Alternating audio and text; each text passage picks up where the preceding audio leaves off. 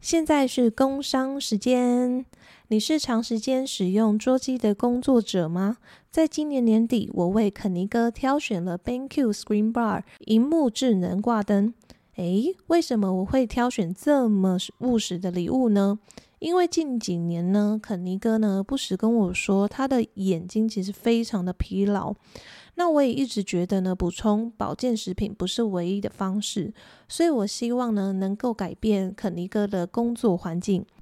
BenQ Screen Bar 荧幕智能挂灯呢，除了外形简约时尚外呢，独家非对称光型，可将光线导引至荧幕前方区域，避免造成眼睛不适与疲劳感。BenQ Screen Bar 荧幕智能挂灯可调整八种色温外，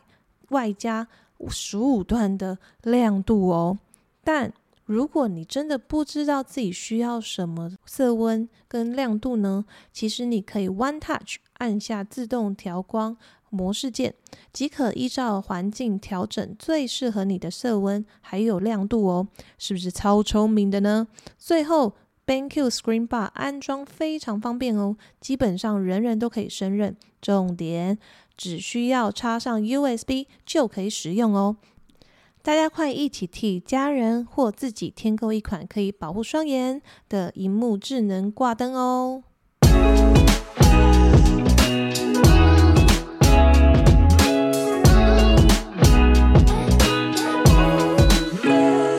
！Hello，欢迎收听款款人生，我是收纳工程师 Peggy。哇，年底了，我相信大家都超级忙，连我自己也忙翻了。所以其实款款人生呢，这一阵子就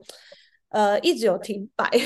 直到了敏恩这本书出现了，然后我就觉得，哎，是时候呢，可以来跟大家介绍这本好书。你看，我都有看过哦，然后上面有就是有重点这样子。那这本书呢，叫做《家的样子，你的样子》，我觉得这是一个很棒、很棒、很棒、很棒的书名。对，很想问一下敏恩，怎么会想到要就是取这个名字？然后也顺便请敏恩来介绍一下，就是哎，你当初写这本书的初衷，还有最重要就是你的粉丝专业叫什么名字？来，欢迎敏恩。嗨，大家好，我是敏恩啊，我的粉丝专业是想生活，打造无印之家。那这个粉砖里面呢，它有一些呃，就是关于整理收纳的一些我自己的个人的心得，或者是我归纳的一些技巧方法。那也有一些呃，我使用过的好物的团购资讯，那或者是一些就是呃开我就是开设一些整理课或讲座的一些相关的这个呃连接这样子。所以欢迎大家都可以去逛看看。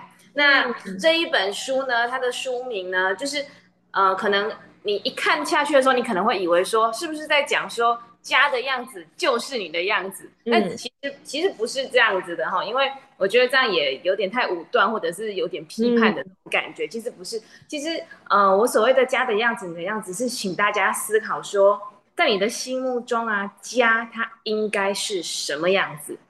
又或者是说，你理想中的家它应该长怎么样？那那么现在你的家它令你满意吗？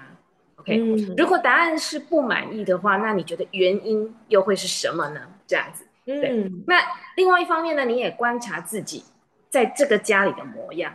你有没有曾经呢观察，或者是请家人偷偷的侧拍你在这个家的模样是什么样呢？是放松的，还是焦虑的？是呃很很有元气、神采奕奕，还是很就是没有，就是感觉很精神累？对，是哪一种？因为。呃，我们都会知道说，其实呃，心理会影响生理，所以有一些如果你心理一些不顺畅的症状，它可能就会在身体上呈现，所以就可能会有一些不舒服的感觉，或者是可能我们的身体器官，或者是甚至皮肤什么的，都会有一些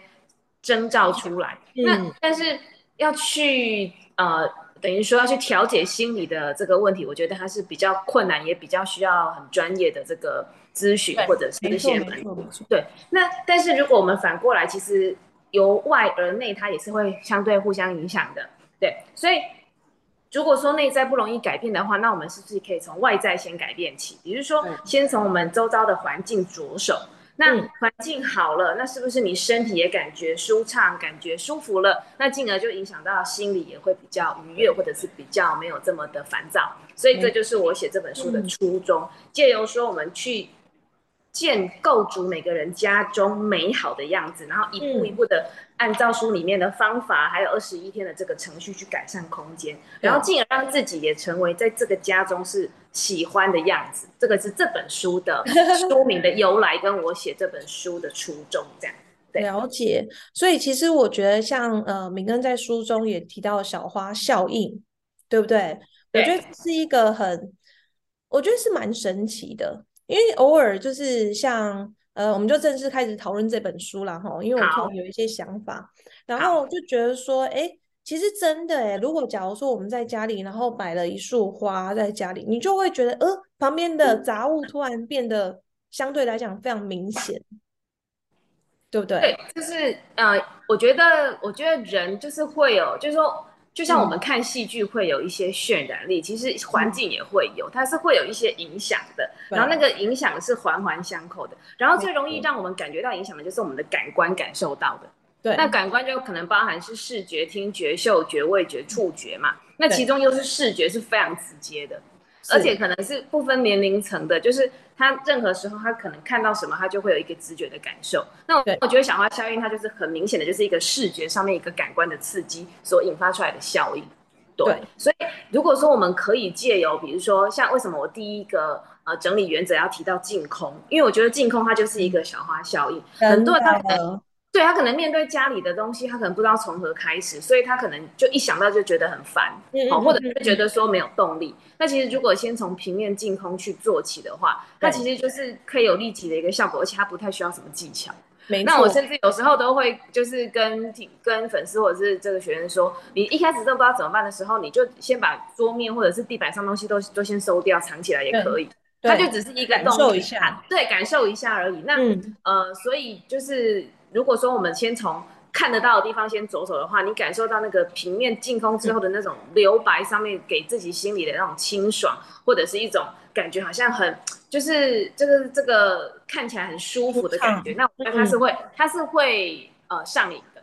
真的，因为像我那时候就是接到这个本书的那个推荐序的时候，然后我就是看这本书，一开始我看到平面净空这这个部分，我超有感，而且我在其实我自己也有开一些课嘛，然后在课程当中，其实我也会一直强调，就是大家可能会可以建立一个居家的仪式感，就是像我们可以把平面净空作为就是可能睡觉之前。对不对？有点像是，哎，好像今天我们很棒，我们做了，呃，很辛苦，然后我们工作了一整天，然后我们也把就是房子归零的感觉。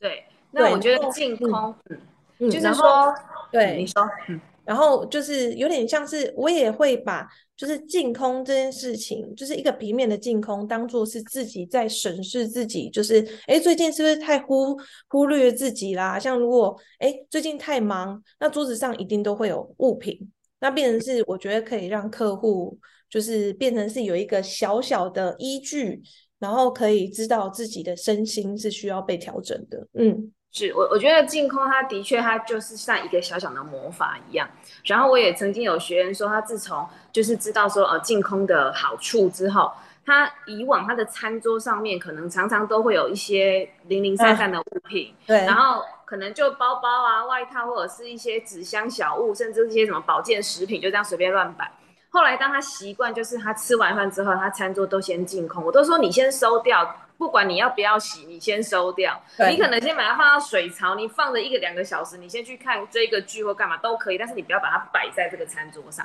因为只要只要让摆在餐桌上一片杯盘狼藉的时候，你的心里他一定是会觉得啊，好累哦，还那么多东西做。可是如果是把它收到水槽，那不一样哦，那个感觉是说我只要把这边洗完，我工作就做完了。我觉得它是一个很积极跟消极的这种两极端的这种。那那个学员就说，他自从这样练习之后，他就发现。他后来只要半夜有时候半夜起床喝个水啊，看到餐桌上怎么又有一两个，比如说呃先生睡觉前喝的小酒的酒杯酒瓶，他就会觉得很看起来哎怎么没有地方，他就会顺手把它收掉。那以前他是完全不管，就就是一个呃等于说是一个慢慢的影响这样，所以我就会建立一个就是对我我像我自己个人是睡觉前公共区域净空。对，那公共区就是包含比如说玄关啊，然后地板啊、沙发啦，然后餐桌，然后或者是一些呃公共区看得到的台面，就是它本来不应该在面的东西就把它收掉。然后早上起床，小孩出门上学，先生上班之后，就是卧室的一些呃床铺或者是平面的净空。那我觉得这样，它真的就是好像帮一天按下开关的感觉。对，晚上睡前就是帮今天。呃的家里呢，说说个晚安，然后帮他洗的这样，然后就是嗯，我今天的一些劳苦可以卸下了，然后我可以放松我的身心，然后谢谢这个家的陪伴。那早上一起床就是跟这个家早安，你用净空开始啊，床铺铺平，然后这个打开窗帘，然后让阳光进来，然后呢那些呃就是零散随呃随便乱塞的这个衣物什么的，把它折整齐，或者是该洗的就洗。那有时候我真的有时候觉得也是很懒，或者是不是很想动作的时候，我甚至就是拿一个大袋子就全部都先 扫扫到袋子里，然后放在。放在边角，然后有空再处理，我觉得都好，就是至少它平面是净空的这样。我懂，就是一个心境的归零跟重新开始的感觉。我觉得这方法真的非常好用。所以，像如果假如说，哎，你家目前的状态可能不是你一天两天可以去解决的，对吧？有些客户家可能真的你要他一个人，然后在这么短时间快要过年前，然后马上把家里处理好，可能就有一点困难，除非要。找团队去嘛？对，但是如果假如说你可以先从呃平面净空开始，其实你我相信过年是可以招待客户的客人，客人来家里的。对，所以我觉得大家就是如果现在你觉得你也没有时间过年前还要去处理就是收纳整理的问题，或许大家可以先想一下，那我可以平净空哪一些平面，对不对？对。好，那我想要问一下哦，就是，哎，其实大家认识你呢，呃，最一开始我认识你也是，就是会从无印良品开始嘛，对不对？那你你说实在，因为其实我自己也是蛮喜欢就是无印良品的，可能到日本都会去逛无印良品那一种的。可是我家的风格还不是无印良品风，但是你家就很真的很落实无印良品风格，哎。对，你你你真的很喜欢哎，那你怎么会想说把无印良品这个风格，然后设定成你家一开始最初的样子？对，呃，就是我们在搬来这个家之前，我们其实是在别的地方租房子租了八年。那这八年里面呢，就是因为它都是租的房子，而且我们都住在同一个地方。那那个房子又很小，它就是楼，它就是一个套房的楼中楼，楼下是。客厅跟一个小厨房，然后跟浴室，然后楼上是房间，然后加起来大概上下可能差不多十平而已。那我们在那边过了八年，他养狗，然后我还教钢琴，所以其实是还蛮充分利用。然后因为是租的房子，房东其实没有付什么家具，然后也就是很就是很简便。那但是其实我从很久以前，虽然我那时候还没有真的像现在一样，就是会。就是就是很努力去做整理，或者是就是提倡这个简约的这个生活。但是我那时候就很喜欢做收纳这种事情，所以我可能会喜欢看收纳的书吗？你以前东西多不少，而且是个人非常多，就是很爱买。就是比如说衣服一定是每个月都会买新衣，然后鞋子可能有很多是买了没有穿过的，然后包包就是叠了好几叠的这种，然后也有这种东西买了可能比如说。呃，听就是听信这个推销，所以买了这个什么益生菌，然后一次可能要买一年份。比较便宜的，后来可能好几盒连开都没看到，已经过期了。我以前是过这样日子的人，真的，我相信应该线上很多的朋友就是非常有同理，很有同感。对对，然后那个时候家也是很常丢一些过期的保健，过期的东西。对，然后其实那个时候就是啊，刚就是因为刚结婚，然后住在那个房子，就即便不是自己的家，但是也是两人小窝嘛，所以还是会想要有一些呃布置。然后我一开始我很喜欢全白的家具。嗯，就不是一开始就喜欢无印良品风，一开始喜欢全白的，然后我就在这个租的房子买了白色的书桌、白色的这个呃书柜，然后白色的电视柜这样。但是后来就发现白色的家具好难维护哦，比如说像我那个书桌，我可能会在上面化妆，有时候不小小心那个眉笔掉了，然后画到一横，就再也擦不掉了，真的好尴尬哦。对，然后那又是全白的，就好明显，然后越擦会越脏，因为可能本来是一条线会变成一片这样子。然后怎么会？对，然后就怎么会这样？然后就很，然后有时候比如说那个呃书柜上面可能放一杯水，然后可能有水渍，它就会破开。对，一拿之后，然后破开之后它又消不掉，就好好麻烦这样。后来我就开始哎，因为很喜欢看那种收纳书，然后因为一些收纳书上面都有那种很可爱缤纷那种布置嘛，就觉得哇，乡村风好可爱，所以我后来就喜欢乡村乡村扎卡风，扎卡 风，对，扎卡风。然后乡村风不是很多个不同国家的风格吗？对，所以就是对你可能比如说你美美式有美式的乡村风，然后欧式可能还有就是也还好多种呢，英国的、法国的，然后可能普罗旺斯的好多种，然后日本又有乡村风，就很多乡村风就一直在摸索说到底是哪一种乡村风比较适合，然后就会常常都买一些摆饰品，然后西买一些小小杂货在那边乱摆一通这样，那看起来好像自己以为说很有品味，可是摆一摆就是那些东西可能最后就生灰尘，因为它需要维护，对，没错。对，然后而且有时候颜色或者是风格搭不好，你会觉得好像有点四不像，所以质感就起不来。那我们那时候也不是呃有这么多的钱可以去投资说买质感比较好的装饰，嗯嗯，后来就觉得好麻烦哦。然后所以其实我中中间就底我就是很怕麻烦的一个人，才会最后走到无印良品风。后来就改成说，那不然就种种植栽好了。哦，对，因为日日式的乡村风，它也会有很多的植栽。对，然后你就去，然后就植栽是这样的，当然就东一盆西一盆，然后但是租的地方它并没有一个阳台或者是室外空间，所以你只能呃种在室内。那现在的植物选项本来就不多，然后加上它可能长时间没有办法照到日照，那要不就是呢不小心没浇水枯死，要不就是忽然想到，然后浇一堆水就就就就就淹黑手指，俗称黑手指，就是一个植物杀手。然后就还是好麻烦，然后最后呢，就是在呃辗转的这个找寻之中，因为那时候好喜欢看很多，我我每次看书我都会搜寻一些关键字，比如说简单，比如说对，比如说简单生活，对，就是类似像这样的书。然后后来就无意间就发现无印良品，那那时候其实那因为那也好多年前，可能八九年前吧，那个时候的无印良品大概比较熟悉的可能，比如说文具。或者是衣服而已，其实那时候大家不不知道它有那么多的家具。那是被我发现之后，我就疯狂的开始收集各种它家具的行路。然后那时候刚好我们又买了这一间房子，它是预售屋，所以它正在盖。那我们一直在想说，到底要什么风格？然后那时候就好喜欢无印良品风，所以我们就逛遍了各大全省各大百货公司的无印良品。因为它并不是每一间都有展示所有的家具。没错，没错，没错，要大一点的。对，所以比如说我们今天旅游到高雄，我们就去逛高雄的无印良品，然后今天到台北就去逛台北的百货公司的无印良品，然后就到处看，然后去感受说它那个实际上你看到它那个家具的感觉，跟它摆那边的氛围，我觉得我好喜欢，这就是我要的。它不用任何装。你有没有想过，明恩？你有没有想过，就是一个晚上然后去无印良品住？就是我我以前都会幻想，就是我很想要睡在那里啊。超好笑，想说哇，过这然后你过一晚他会怎样？你坐在那个百货公司的餐桌展示，你就会幻想说，这叫是我家，然后我就在那边沏上一壶茶，然后吃吃碗粥，我就哇，好享受，然后就好喜欢，然后就一头栽进去。所以后来这个家我们就完全从来从就是整间房子我们都没有定木做柜，我们就全部都用家具。那我那时候路是翻到快要烂掉，好基本，然后就开始量尺寸嘛，就开始一直设想说，哦，到时候家里一一进门我要摆这个，然后客厅我要摆这个，然后长宽什么的都量好，而且那时候还做一件很很我觉得还蛮有趣的事，我也还蛮推荐要搬家的朋友这样做。我那时候有一本那种画册，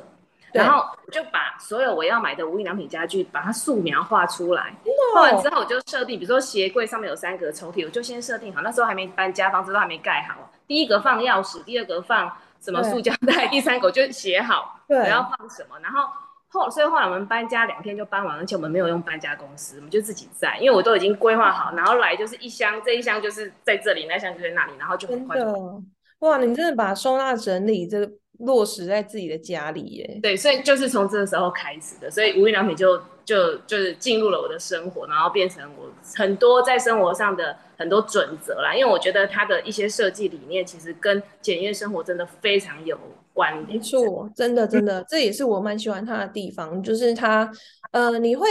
就是很神奇，就明明你收纳盒上面也没有写着无印良品这三四个字，可是它你就会感觉得出来它是无印良品的，就它的质感啊。对，就是我觉得他们把这个无印这两个字发挥的淋漓尽致。真的，他没有那抢眼的印象或者是风格，可是他就是那么的让你着迷，然后让你觉得说非你不可这样子。我觉得那你对，所以让你真正的去从本来很爱买，然后转变成无印良品，然后简单生活的关键点，你觉得在哪里？是因为你的个性吗？还是说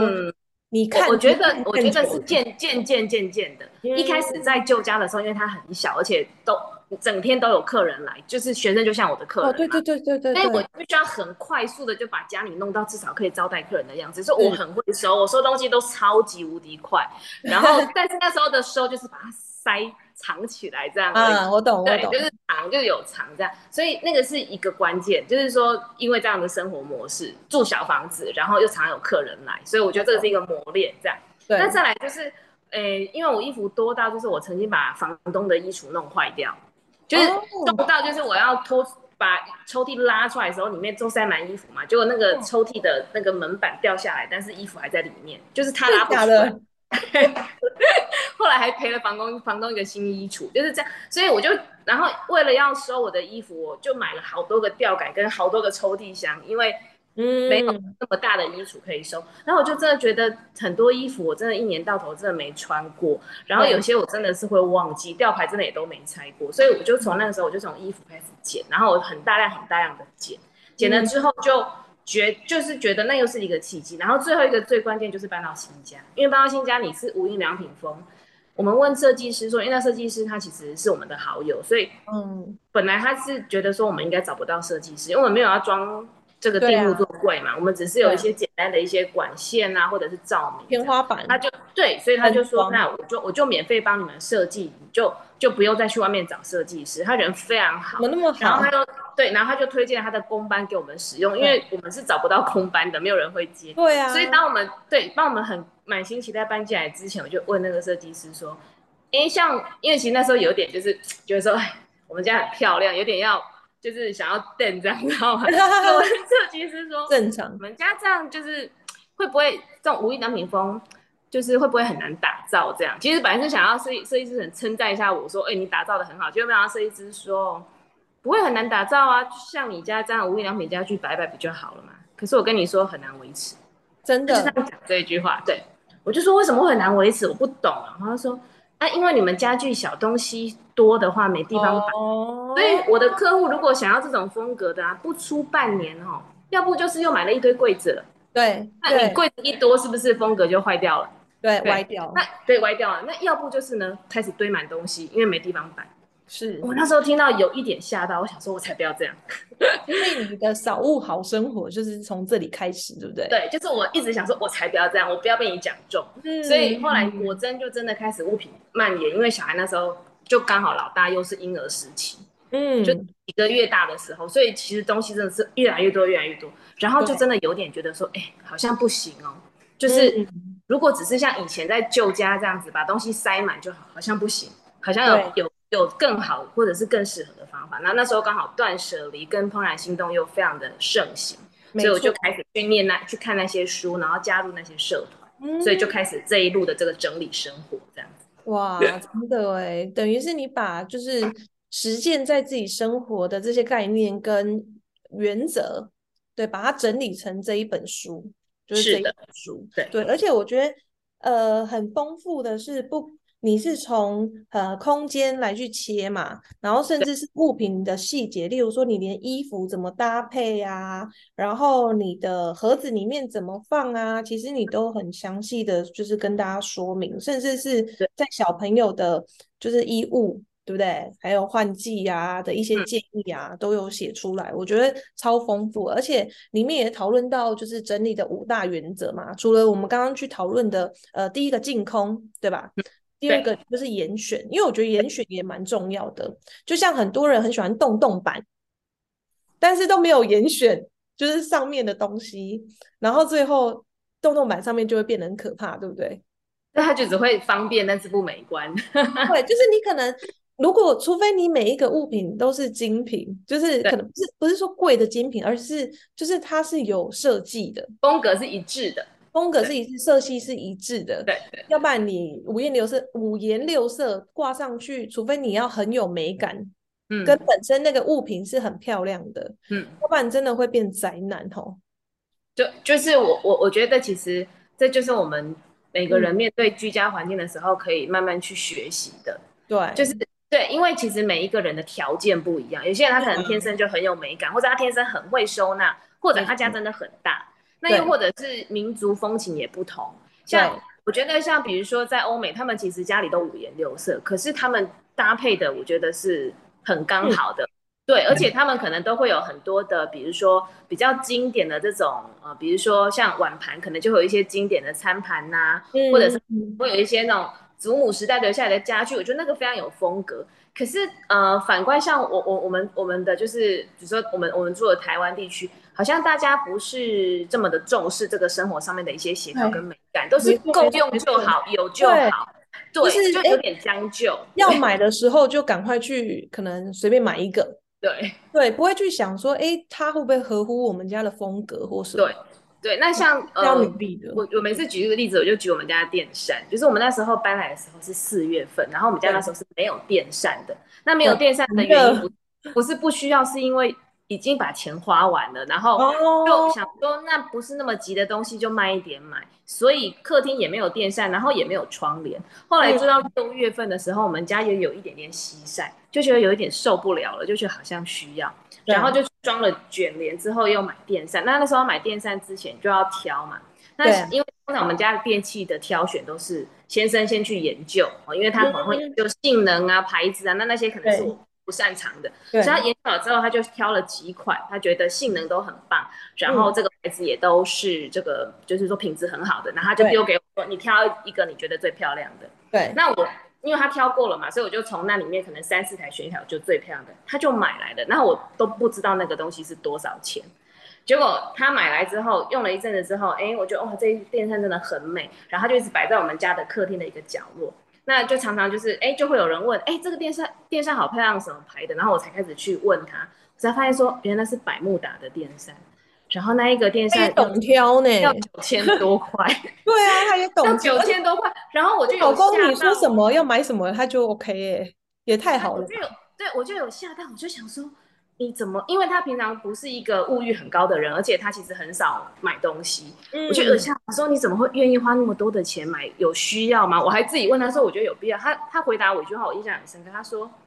啊，你几百万的房贷都在背了，哦哦哦，对，然后你近百万的装潢什么的都在做的，你为何要省这几千块的电扇？啊，你就去买一台，你可能买一台几百块五金行买回来的电扇，然后完全破坏你花了一百万的装潢，你觉得这样有值得吗？”哎，他就